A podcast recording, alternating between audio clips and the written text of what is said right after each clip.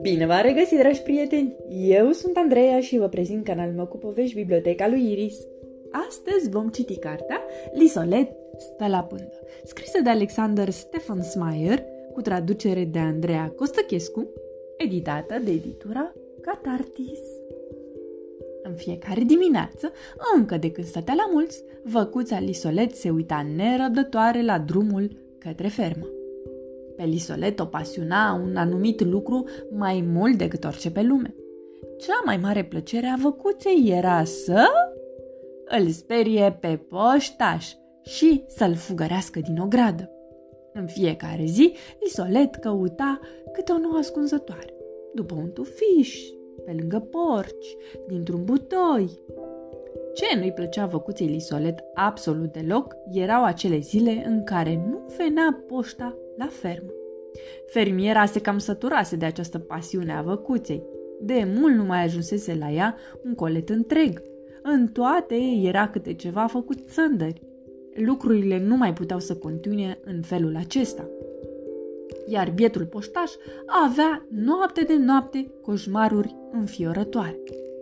Dar, în această dimineață, poștașului îi veni în sfârșit o idee.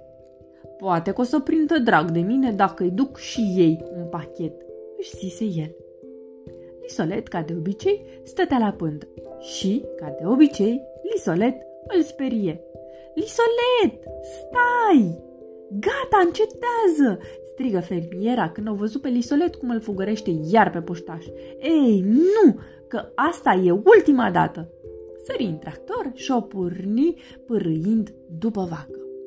Gata, încetează!" strigă și poștașul. Pachetul ăsta e pentru tine, vacă zăcăitoare!" În clipa aceea, Lisolet se opri brusc. Un pachet? Până acum nu am mai primit niciun pachet. Oare ce-ar putea fi înăuntru? Numai că pachetul țopăi pe lângă ea și continuă să țopăie mai departe. O, oh, nu!" strigă fermiera îngrozită. Era deja prea târziu trecu cu tractorul peste acesta. Pachetul se opri de bine. Lisolet și poștașul rămăseseră înmărmuriți pe marginea drumului. E complet urtit, îngăimă poștașul. Cu tremurată, Lisolet se lăsă încetișor pe spate să se așeze pe bicicleta poștașului. Și când Lisolet, cu genunchii tremurând, se ridică, văzu că bicicleta poștașului nu mai arătă Deloc la fel.